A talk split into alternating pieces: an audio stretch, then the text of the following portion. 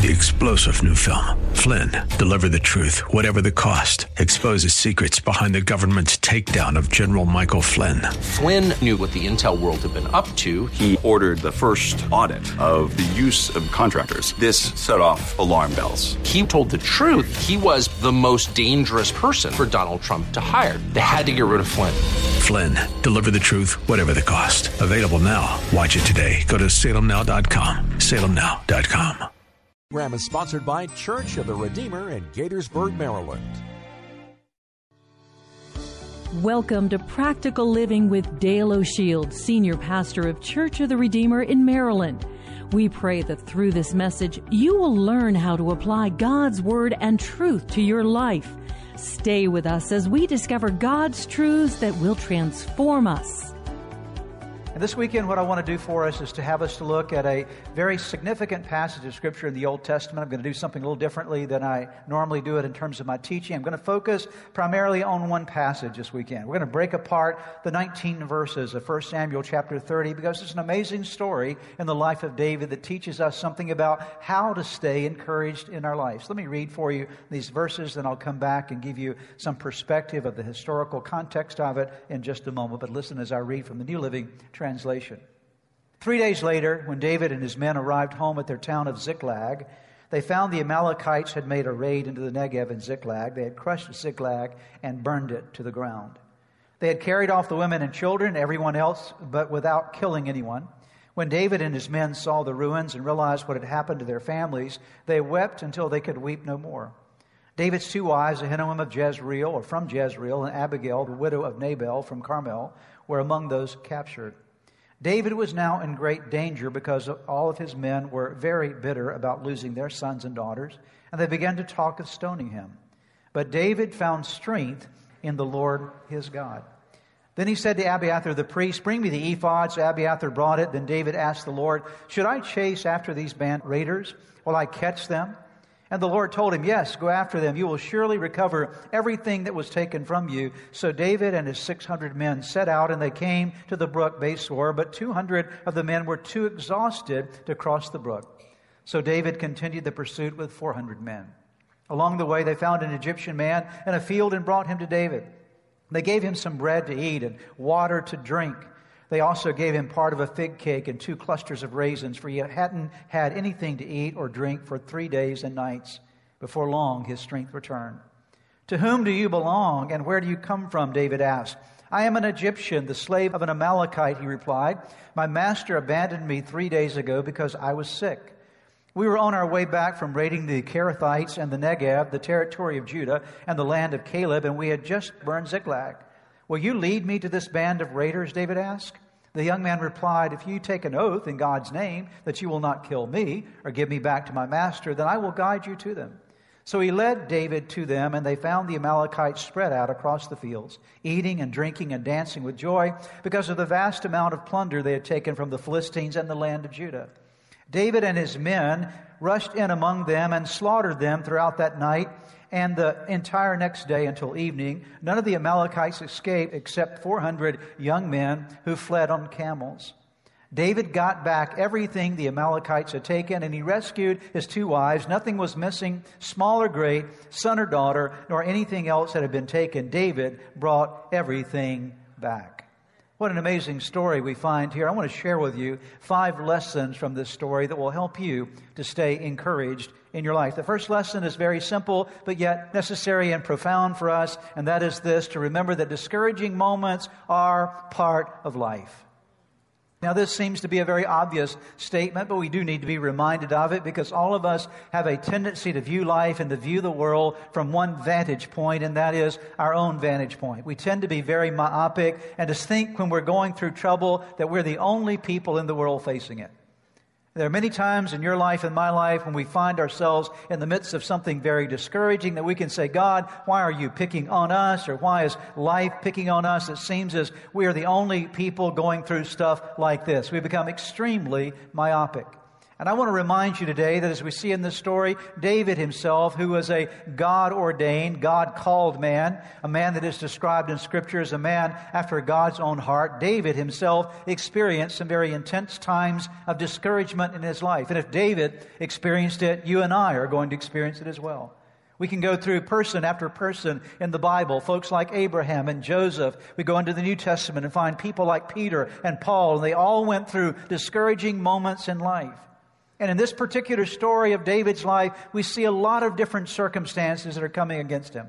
Let me give you the context of 1 Samuel chapter 30 so you understand what's going on in this environment. First of all, David at this time in his life is running from King Saul. Saul is the king of Israel, and Saul wants to kill David because he's very jealous of him. So David is spending day after day and month after month and year after year running around in the wilderness, hiding in caves because Saul is trying to destroy him, trying to take his life. It is so bad that David actually has to go down into the territory of the Philistines to find refuge from Saul. Now think about that for a moment. The Philistines were enemies of Israel. The Philistines represented that group of people that David had confronted when he slew Goliath. And so now David is going to his enemies to seek protection from an enemy. That's when the enemy of your enemy is your friend. So he's down in the Philistine territory.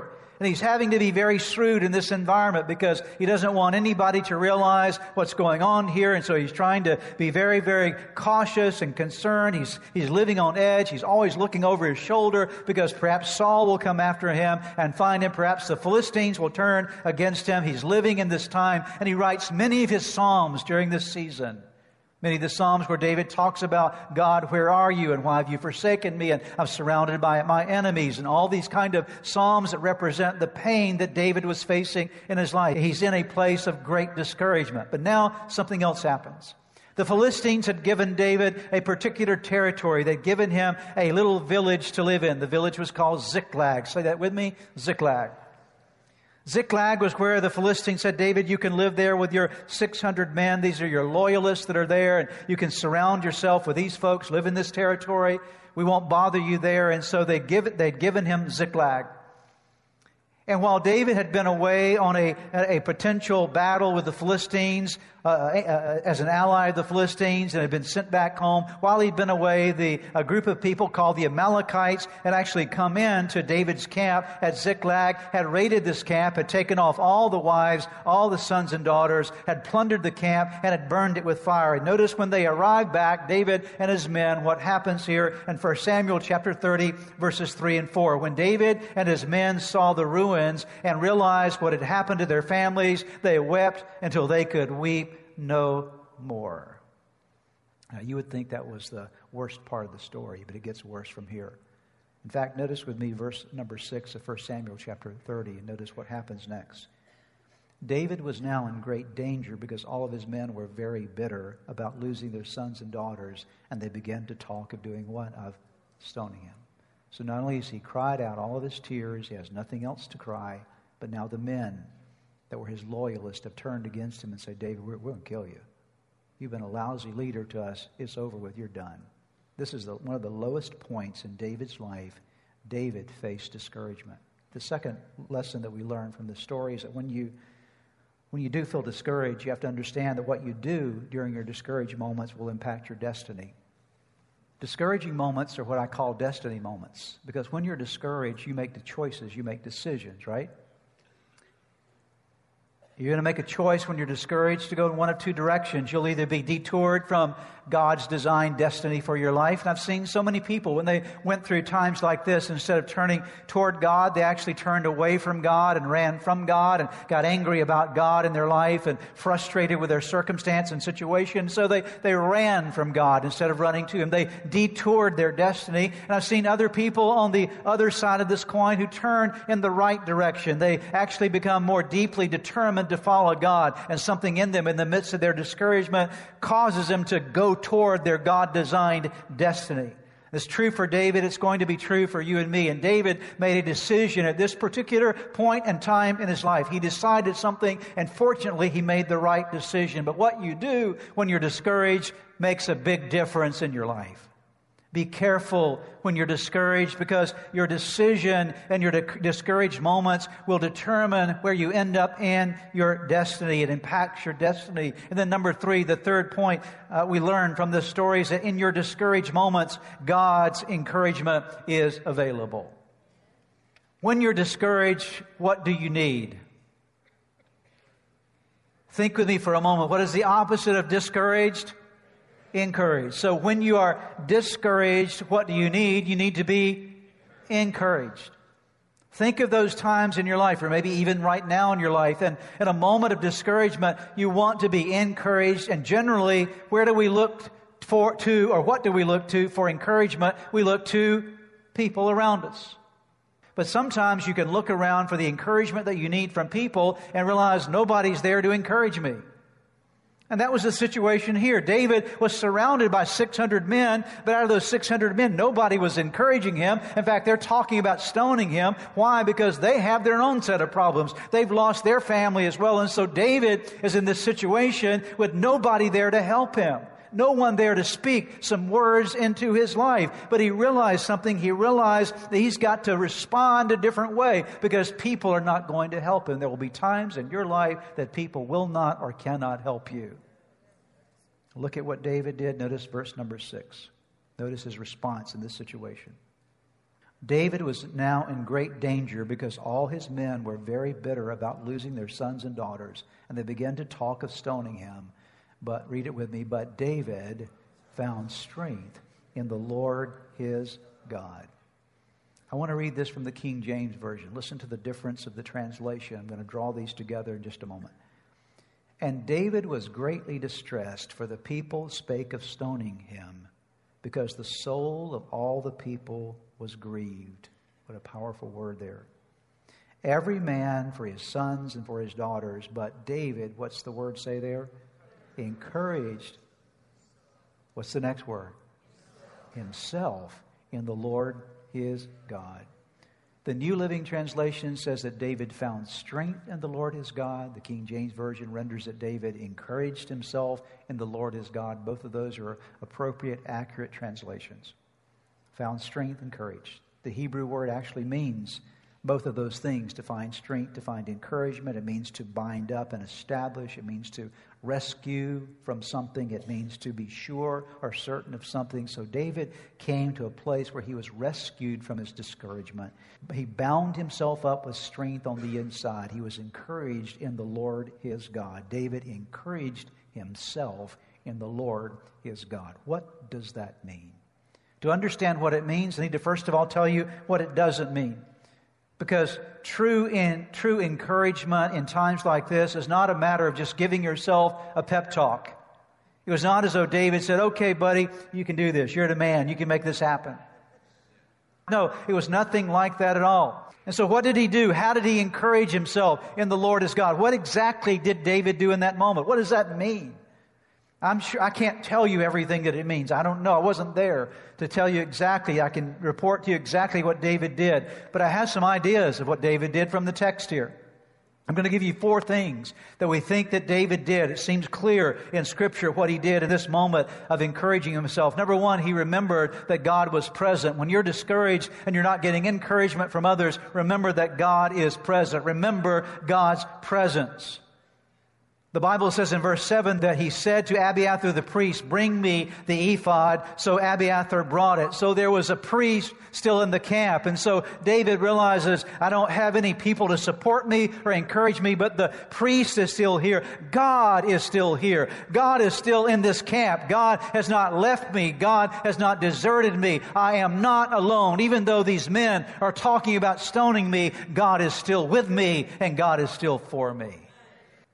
The second thing is to request God's wisdom. In discouraging moments, we will often say something like this I don't know what to do. How do I handle this? We ask questions that reveal our lack of wisdom. Because when you're discouraged, it's like being in a maze that you can't see your way out of. Notice what, he, what happens in verse number 8 of 1 Samuel 30. Then David asked the Lord, he requested this of God. He asked the Lord, should I chase after this band of robbers? Will I catch them? So he's inquiring of God. Now, it's important to understand how David did this. The Bible says he called for the priest, Abiathar the priest. He says, Bring the ephod, okay? Now, the ephod was a part of the garments of the priests that they would carry with them, a part of their vestments. And in the ephod was a little pocket that had two stones. The two stones were called Urim and Thummim. It means lights and perfections in Hebrew. What the high priest would do is they would bear before their heart and before the presence of God, they would bear these stones. And when someone would ask a question of the high priest, the high priest would inquire of God and they would use these stones to help determine what the right answer was. And no one knows exactly how this worked. Perhaps these stones would light up in a certain way to give an answer from God, or perhaps if you sort of like heads or tails, you kind of one side meant one thing and the other side meant another. But the point being is that God was present to give direction. Listen listen to me. If God made sure that the people of Israel had direction back in those olden days, I promise you, you can know that God will provide direction for you today, okay? The Holy Spirit is in you. The Urim and the Thummim, the lights and perfections, they're inside of you. It's called the Holy Spirit who dwells inside of you. The Holy Spirit is there to help you get out of stuff. He is your helper. He is the one that will give you wisdom. So David said, God, I don't know how to get out of this. I'm in over my head. The corn stalks are higher than I can see around. I can't get out of this maze. I need you to help me. He inquired, what should I do? And the Bible reminds us in James chapter 1 verse 5, if you need wisdom, if you didn't acknowledge you need wisdom, you need wisdom way more than you think you do, okay?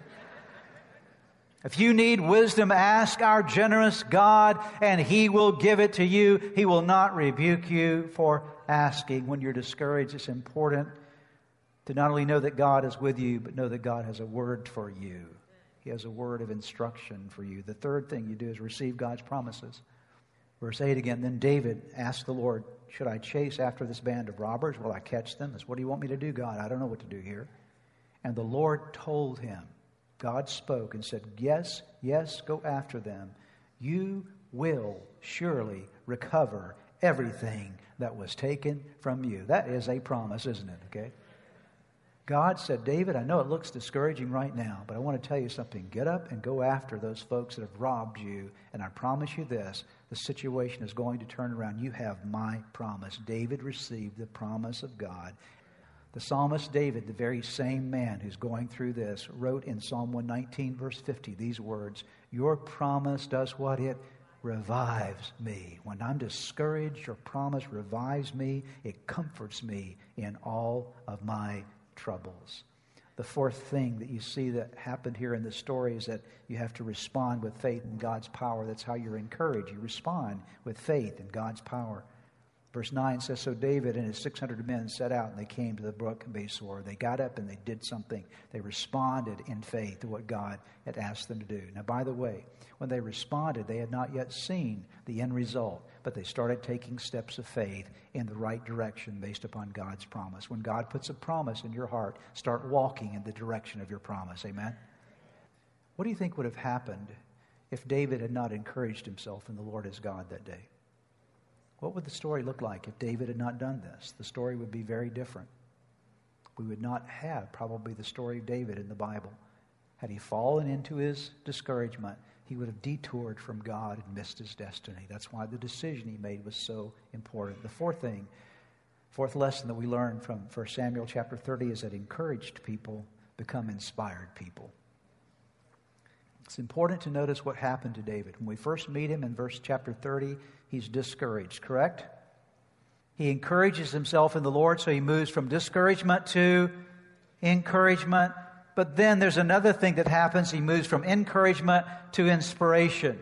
From discouragement to encouragement to inspiration. That's a very important step because inspiration is again when you get up and start doing something, coming out of your discouragement into your encouragement. Now I'm inspired to do something that I was not inspired to do before. See, previously when we met him, he is all down. He's cried out all of his tears and his people are talking about stoning him. But after he receives a promise from God, he gets up and he goes after the adversary, after those who have stolen from from him. He somehow rallies, and now they're once again ready to go to battle with you. That's an amazing leadership lesson. It only happened by the fact that he was now encouraged and inspired. Notice chapter 30, verses 17 and 18. He goes after them, he engages them in battle, and David fought them from dusk Notice this from dusk until the evening of the next day. That's over 24 hours in the battle. And none of them got away except 400 young men who rode off on camels and fled. Wouldn't you have loved to have seen that picture? Those guys running off through the desert on camels. And David, notice this, David recovered everything the Amalekites had taken, including his two wives. And just forget the two wives part, okay? That's another lesson for another day, all right? Discouraged, encouraged, inspired. I tell you something, you know somebody's inspired when they fight for 24 hours straight. There's an inspiration that occurs in your life when you get encouraged that can only come from God. There's an encouragement. An encouragement, that word, that inspiration, that word is a word that means to be breathed into. It's God breathed, that God breathed something into David that allowed him to fight this battle and not only fight it, but to win the battle again. Let me go to the last point. Very important final point I want to give you today out of this passage. Listen closely. Your greatest, your place of greatest discouragement can become the platform for your greatest promotion. David didn't realize it at the time. He didn't realize it, but the, the time of his greatest discouragement he's actually really close to his greatest victory and really close to his greatest promotion. The book of 1 Samuel has 31 chapters, okay? We've been studying chapter 30, okay? So there's one more chapter to be written in this book. David didn't know this at the time. But chapter 31 would be the very chapter where David's, David's biggest problem is going to be solved. Because by the time we get to chapter 31, not only has he now returned from Ziklag, re- returned, I should say, to Ziklag, having gotten everything back, all his men got everything back. There's been this amazing victory that's been won. He's defeated the Amalekites who had raided his camp. He's back in Ziklag again, but he doesn't realize that his biggest problem is about to be about to be solved. And his biggest problem were not the Amalekites. His biggest problem was Saul. That was his biggest, the whole reason he's even down in the Philistine territory and living in Ziklag is because of Saul. Saul is the problem. And, and, and two times we know of David had had the opportunity of killing him. And he said, I'm not going to touch God's anointed, I'm going to leave this up to God. But David didn't realize that his moment are you hearing me this, mo- this morning? His moment of greatest discouragement was just one step away from his greatest victory. Had he quit in his moment of greatest discouragement, he would have missed his greatest victory because in chapter 31, Saul is killed. Saul is put to death, and David didn't realize when he was in this moment that he was just about to experience the greatest breakthrough of many years in his life that would propel him to the point that he becomes king of Judah and then king over all of Israel. He becomes the second king, the one through which the Messiah, the lineage of Jesus, is marked the, the, of the line of David. And so we understand that he's in this, this very, very critical point. It became a platform for his promotion. Look at 2 Samuel chapter 1. We've gone past chapter 31, last chapter of 1 Samuel. We're in the first chapter of 2 Samuel after the death of Saul. After the death of Saul, David returned from his victory over the Amalekites and spent two days where in? Where? The place of his greatest discouragement is now the place of his greatest promotion. Anybody seeing this this morning? Don't curse the place you're in right now.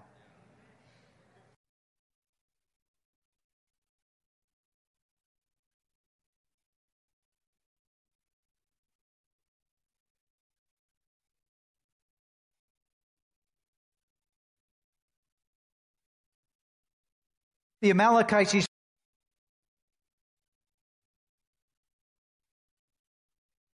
The Amalekites, he spent two days in Ziklag. On the third day, a man arrived from Saul's army camp. He had torn his clothes and put dirt on his head to show that he was in mourning. He fell to the ground before David in deep respect. Where have you come from? David asked. I escaped from the Israelite camp, the man told him. That's the camp of Saul. What happened? David demanded. Tell me how the battle went. The man replied, Our entire army fled from the battle. Many of the men are dead. Saul and his son Jonathan are also dead. It was the moment that David realized all of my fugitive days are over with. And it put him in position to be recognized as the next king of Israel. Sometimes your greatest moments of discouragement come right before, are you hearing me today? Right before your greatest breakthrough. Perhaps as you have been listening to today's broadcast, you felt a stirring in your heart, something that reminded you that you need to get something right in your life with God.